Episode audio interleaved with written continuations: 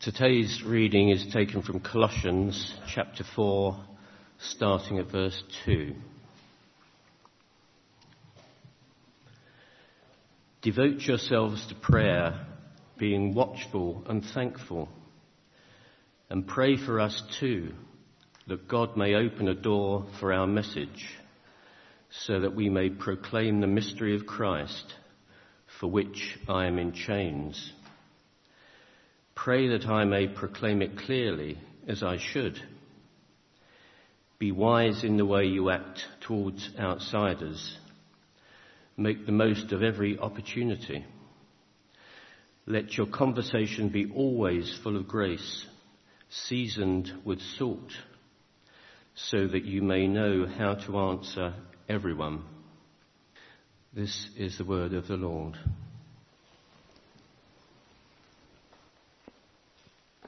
And let's pray. So, Father, we pray now that you would come and speak to us, speak to our hearts and to our minds. Show us ways in which we can take your message into our own lives, to live out all that we know who you are in our lives today. Amen. So, our final sermon in the book of Colossians. We've been on quite a journey. And if we just think back to what we've been uh, looking at, we've thought initially a lot about theology, about our minds, what's been going on, how we understand our faith, and that whole sense of the centrality of Christ. The people of Colossae didn't need to add anything to their faith as their false teachers were encouraging them. They knew the truth in their heads and they had to remember that Christ was central to everything sufficient for all their needs. So Paul focused first on remember what your faith is all about. Remember who Christ is. Remember what he has done for you, what he means to you, and that you need nothing else. He then went on to talk about what that means in our actions. If we know Christ in our lives, what does that look like in our lives? How do we behave in a way that we are like Christ in the way that we are living? And we've had a few weeks on thinking through that. What do our lives look like? How should we reflect what Christ has done in the way that we live? And now we turn to final instructions, where Paul is turning to proclamation, to proclaiming Christ, to being able to talk about who we know and how we live. He's saying that our faith is not something private. It's not something that we keep to ourselves. Rather, because of all that we know, because of who we know, because of what Christ has done for us, that should drive us to be people who proclaim Christ.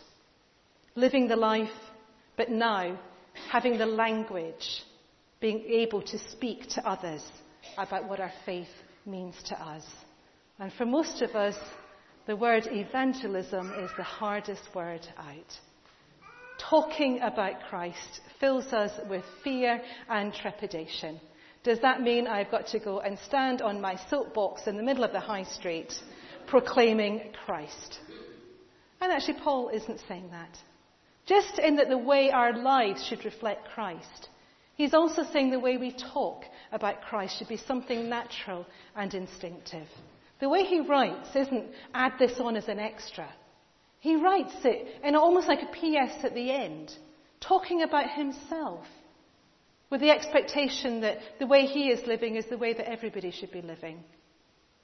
He's asking these people to pray for him in his work of proclamation, and he in turn prays for them, that they will be able to speak of Christ in their lives.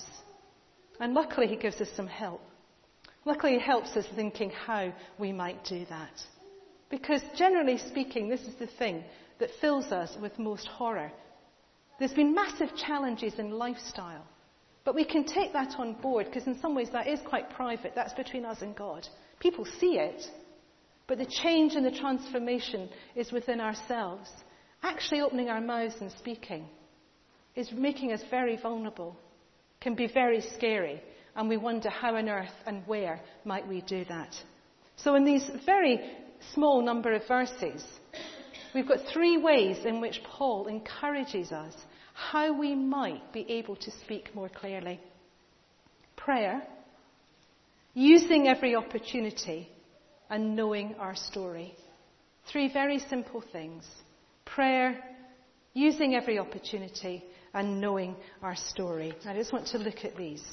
So if, we, if you want to turn your Bibles, we're on page 1184, Colossians chapter 4. And if you look at verse 2, and look at the language that Paul is using. He says, devote yourselves to prayer. Don't squeeze in five minutes here and there. He says, devote yourselves to prayer.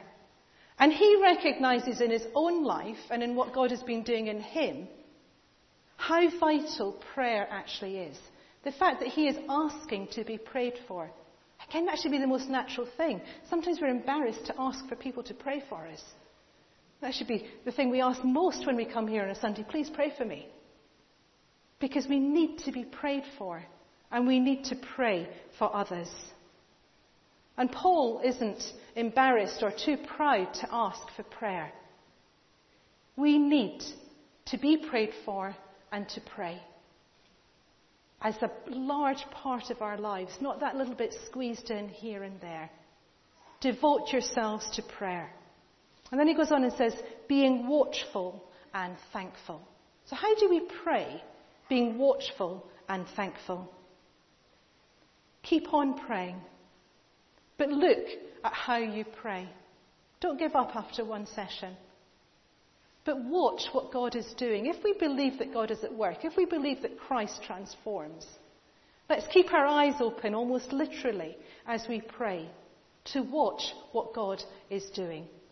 So if we're thinking about those people around us who don't know Christ and we think, how on earth can we pray for them? Look at what is going on in their lives. Notice their needs and observe what God is doing in them. We often think that the very first time someone hears of God is when we speak to them about it, and how arrogant are we? God is at work in the world. And very often we can actually have a conversation with somebody and be amazed at how God is already at work in their lives. We shouldn't be amazed because that's the wonderful thing about God. He is at work in the world at large. And therefore we should be noticing and looking at what God is doing. So pray with watchfulness and be thankful. Pray specifically. If your neighbour has had a bereavement, pray for that. That somehow they'll know God's comfort. If your work colleague is really stressed, pray for Christ's peace in their life. Be specific. But watch who people are and what God is doing. And when we see those markers of God's presence, you know, occasionally at a, a funeral or at a wedding, I'll have people talking to me afterwards and they'll say, Oh, I haven't been in church since I was a child. But there was a real sense of something. That's God at work. The fact that they can articulate, they don't know what it is, but they can articulate some feeling of it felt special. Listen for that language. Because people are meeting God and not actually knowing who He is. But they will use language that is saying there's something going on here. And then pray into that. And I should pray more and more for those people whose names I don't even know. But remembering that they felt something in this place. And as they leave, I should be praying that that sense will go with them and that they'll meet somebody else who might be able to fit in some of the, the puzzle for them, the extra piece of jigsaw, or the one of 500, you might be piece number three. Watch what God is doing in people's lives and pray. And be thankful. How we forget to thank God. And that can make prayer really hard work. We move on to the next thing immediately. But let's give thanks for what God has been doing, how He has helped us, for the opportunities that He has given us. And give Him thanks. That changes our perspective too. It helps us to, to look with God's perspective to go back to Him and thank Him for what He is doing, rather than our little, oh my goodness me, I don't know what I'm doing. It lifts our prayers, giving thanks to God for who He is and what He is doing. So prayer is vital. If we want to be able to proclaim who Christ is, we need to pray. And it needs to be a huge part of our lives. Church is a place for that, our own individual life, but I'd like to suggest that home groups can be a very special place for this, where we can actually share our concerns for people we know, that we can commit to pray as a group for somebody's work colleague. And that in that safe place, we can actually pray by name for people. So it doesn't feel that the burden is only resting on our shoulders. There's a group praying for particular people in particular contexts. Another reason why home groups are such an important place. So that's the first thing that Paul says devote yourselves to prayer, being watchful and thankful. Second hint in how we proclaim Christ is to use every opportunity. So, verse 5 Be wise in the way you act towards outsiders. Make the most of every opportunity. Darren talked about the different translations of Bibles and how sometimes we can get different meanings when we read them. I'm, I'm not a Hebrew or a Greek scholar at all. But being able to understand what the original word meant can often give us a different interpretation. So the, the word that says make the most of every opportunity actually means to buy back or to redeem. To redeem every opportunity. So what that then means in practice is that Paul isn't saying create opportunities. He's saying use what's there. An opportunity arises and redeem it to be able to speak about Christ. So it's not jumping in and thinking, I've got to jump in with my words here. I'm sitting on a plane. I'm only on this plane for three hours. How am I going to quickly say something to my neighbour? When I was at university, there was a, a very sincere couple who preached like that and would stand on the street every Friday, Saturday, and Sunday with banners and preaching. And they'd come and knock on your doors. And they loved it when the students were in town because there's more doors to knock on. And, and, one day in my house, I got a knock on the door, and um, this lady was standing. And as I opened the door, her opening phrase was, Are you saved by the blood of the Lamb? Not a great start, is it? If you do know what it means, you're annoyed by it. If you don't know what it means, is that going to encourage you? But she really believed, and she was very sincere, and I'm not going to criticize her sincerity. But she believed that that was the way to proclaim Christ. It was actually on the streets, it was more hellfire and brimstone, which again wasn't overly encouraging. And I think we often are concerned that evangelism means taking every opportunity that there is, wherever we are and there's some poor unsuspecting person next to us, we turn and basically try to convert them. And that isn't what Paul is saying. He's saying opportunities are out there. Don't miss out on them. Opportunities present themselves. Make the most of them. Redeem them and use them. Bishop Michael, when he came to speak at our church weekend away, spoke about this, and, and he spoke about his fear of speaking about Christ. Bishop Michael's in his mid 80s and is a, a, a, sincere man who speaks strongly of Christ. And to think that he feared actually going up to a stranger and speaking was quite startling, I think, for those of us who heard that. And he, he made a deal with God. He said, God, I'm not going to, to jump in and create opportunities. But what I promise is that if you put an opportunity before me, I will pick it up. And I think he grasped what this is all about. When the opportunities present themselves, don't lose them. Pick up on the comments that others make and respond. What does that look like in practice? Some ideas from a book written by a man called James Lawrence is talking about how we speak. It's called Lost for Words. That's often what we feel, isn't it? But think about some of the things that people say around you that present as opportunities that we could just not even notice, but could be there. Moments that we could use. So somebody might say to us, What is it about you? You're always so happy. How are we going to respond? Well, not really. Or you've changed, you seem less anxious. Or we're out with work colleagues, oh, come on, it's just a bit of fun, stay. How are we going to respond when someone says that? What about when someone asks us about our use of time? What are you doing over the weekend? What do you say? Do you tell them about Saturday and forget about Sunday, gloss over it? What are your hobbies? Why are Wednesday nights never any good for you? Are we going to own up to the truth about who we are? Or you hear people talk about their family lives. You might hear a friend say, We're having Sarah done next Sunday, obviously meaning a baptism. Or somebody else saying, I don't want to get married in a church, but Michael's pretty insistent. Or I won't be in tomorrow, it's Uncle Ted's funeral. These are opportunities presented to us without us even having to dream up what to say. How are we going to respond?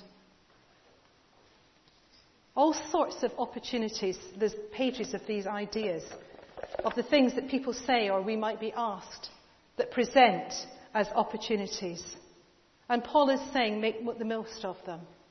And I'm relieved that, maybe it is just a cop out, but I'm relieved that I don't have to sit in a plane and try and convert the person sitting next to me. Because it doesn't feel very natural. But if the person sitting next to me turns and says, Tell me about yourself, what am I going to say? And here is my real honest thing. I have been going to the same hairdresser for about 10 years. I have never told her what I do. And there's something in me that it's, partly to do with actually, this is my time off and I really enjoy going to the hairdresser and I don't have to think about anything. But what a cop out. And we, we fiddle around. I think she thinks I don't work. I think she thinks I'm a kept woman. But the challenge, when she talks to me about her life, about some situation that's going on, about her sister who hasn't been able to have children and is adopting, what am I saying into that? And I need to be bolder and braver. And I'll tell you if I manage it. so make the most of every opportunity. Steeped in prayer, we become more aware of the opportunities around us. Pray that we might be alert to those moments when we can respond. And then, thirdly, Paul says, Know your story. Verse 6 Let your conversation be always full of grace seasoned with salt, so that you may know how to answer everyone. Know your story.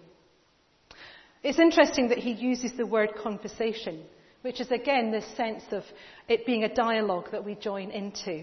It's not a rehearsed spiel. It's not a sermon that we need to have primed ready in our head. If someone says this, this is how I'm going to respond. It's a natural dialogue and conversation.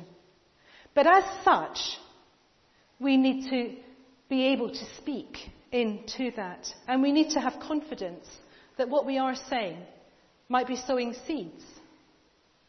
Not assuming that we're going to solve any particular situation. And if we think of Jesus, of course, he is the prime example of how to do this, of how to speak naturally, but yet knowing the story that he has and having the answers. So think of the, the story of the road to Emmaus. Jesus has died. He's been, well, he's been crucified, he's died, he's risen. But some of his friends are unaware of the fact that he's risen. And two of them walking back to, from Jerusalem to Emmaus, absolutely distraught. And a stranger comes alongside them and says, Why are you so sad? What a great opener, isn't it? Maybe that's something we could think about if we see somebody that we know well who looks sad. Will we actually say to them, What's going on? Why are you so sad? They don't know who he is. And he speaks to them as they travel home. And I took some things from this. What can we learn from Jesus in the way that he was able to help them, to unfold scriptures to them, to help them to understand, and ultimately to see who he was? Well, firstly, he took people where they were.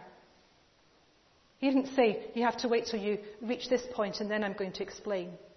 He took them where they were, in their state of disappointment, desolation. We had hoped, is what they say.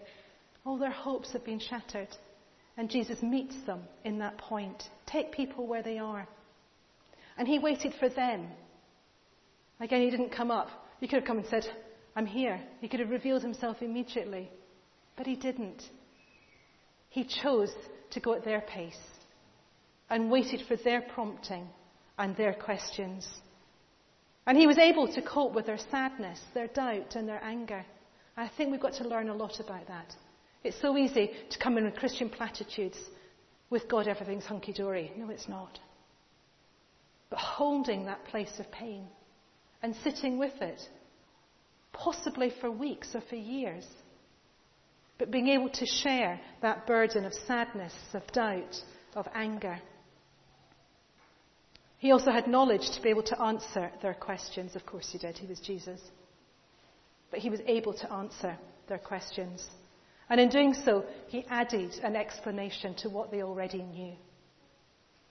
Let's not assume people know nobody. Let's find out what they do know. And let's add to that rather than going back to the beginning. It's about taking them for where they are at, listening to them, hearing them, and then adding in and joining in in the conversation. I think there's two sides to that. The one side is about what am I able to say about myself, and the second is about being prepared with some answers. I'm going to, I prepared this the other way around, but I'm going to, I'm going to start with being prepared with some answers. It is helpful if we are actually able to answer some of the questions that might be asked.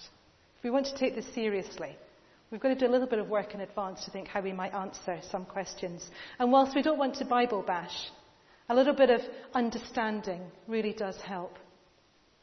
So having thought through some of the things that people are dealing with, having thought through how we might respond is a very helpful tool. So think of the number of people that will have spoken to you about how they struggle to believe in a God who allows bad things to happen. I would imagine every single one of us has heard that at some time. It might be in response to a world tragedy, the tsunami, and what you'll hear is how could a, a loving God let something like that happen? How are we going to answer that? Firstly, let's be honest. Let's acknowledge how we struggle with some of these questions rather than assuming that we've got it all sussed. But maybe explore a little bit further. What do you think God would be like? Who is the God that you think would allow this to happen? Let them describe this God who's willingly causing people to die. And then say, well, actually, that's not the God I believe in either. I might not be able to understand this, but the God I believe in is a loving God who cares for his people, who's weeping as he sees his people die.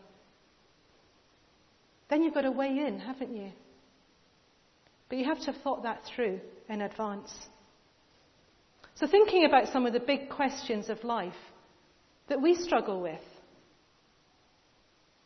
if we begin to explore them for ourselves, then at least we've begun some preparation to know how to respond to other people.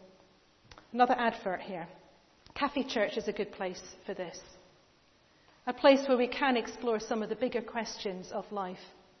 And rather than just be spoken at, there's an opportunity to discuss, to take some bite sized chunks of, of input and then to explore it deeper within a group around a table looking at some of the big issues. This evening we have Cafe Church at half past five. Again, it's the last one before the summer break. The theme we're looking at this evening is slightly changed to what was on your program, but we're going to think about who is God and what is he like. Who is God and what is he like? And it's not going to be about big theological essays. It's going to be about everyday language, our understanding. And exploring that for ourselves helps us to think how we might respond to somebody else. So being prepared with some answers is actually really important if we want to make the most of every opportunity. The other side of the coin is knowing our own story. The most powerful thing we have to share is ourselves.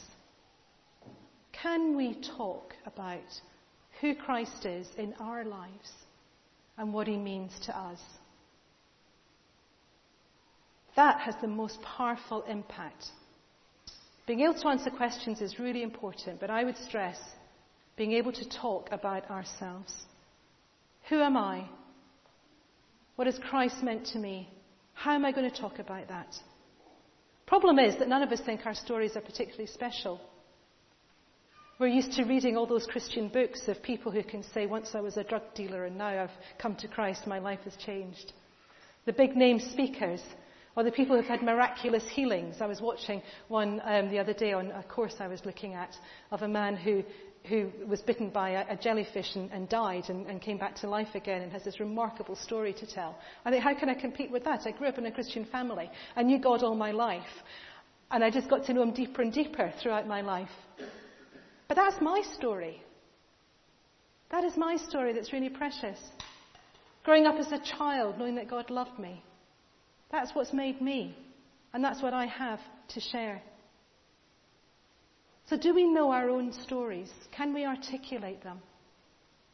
Because believe me, they will have more impact than 101 really well spoken sermons. If that's something you struggle with, to actually know your own story, and you'd like to explore that further, do come and talk to me.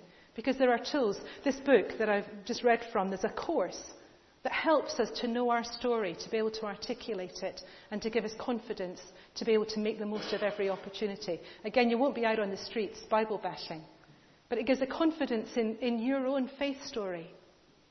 Knowing it for yourself, which is really precious, but then being able to share that with others in a natural way. If people would love to, I'd love to put on that course. And we can think of different ways in which we can do that. But I think it's vital that we know our story. So, three things if we are going to be able to proclaim Christ in our life prayer. Be devoted in prayer, being watchful and thankful. Making the most, using every opportunity. Seeing it for what it is and not being shy and being able to take it and redeem it and sow a seed. And then, thirdly, know our story and be prepared to answer. It's quite simple when you break it down. That sounds much easier than knocking on a door and asking if someone's saved by the blood of the Lamb. And if we've learned anything from the book of Colossians, it should have inspired us so much to really know Christ in our lives to allow Him to transform our very being, the way that we live. Not just to sit here, but to go out into the world that others might know who Christ is. And in the autumn term, that's the direction we want to go in our sermon series. We've spent a lot of time going deeper. That was our weekend away theme, and we've spent a lot of this last academic year about deepening our own faith, our own roots, which is brilliant, and I love that. But it's only good if it then inspires us to go out into the world. So in the autumn, October onwards, we're going to look at a series called Game Changers. We're going to look at people in Acts, the, the early church, men predominantly, and some women, who actually were game changers, who by the way they lived had an impact in the communities in which they lived. Colossians takes us on that journey, reminds us of who Christ is, makes us serious about our own life, but then takes us out into the world. So this might be the end of this series, but it's only the end of part one. Do pray over the summer. Do pray over some of the issues that we've been looking at. Do talk to me. Do talk to me about what would help you on your journey. And let's come back in September. We're having this lovely series over the summer looking at Narnia, The Lion, the Witch, and the Wardrobe. But let's be ready for the autumn term.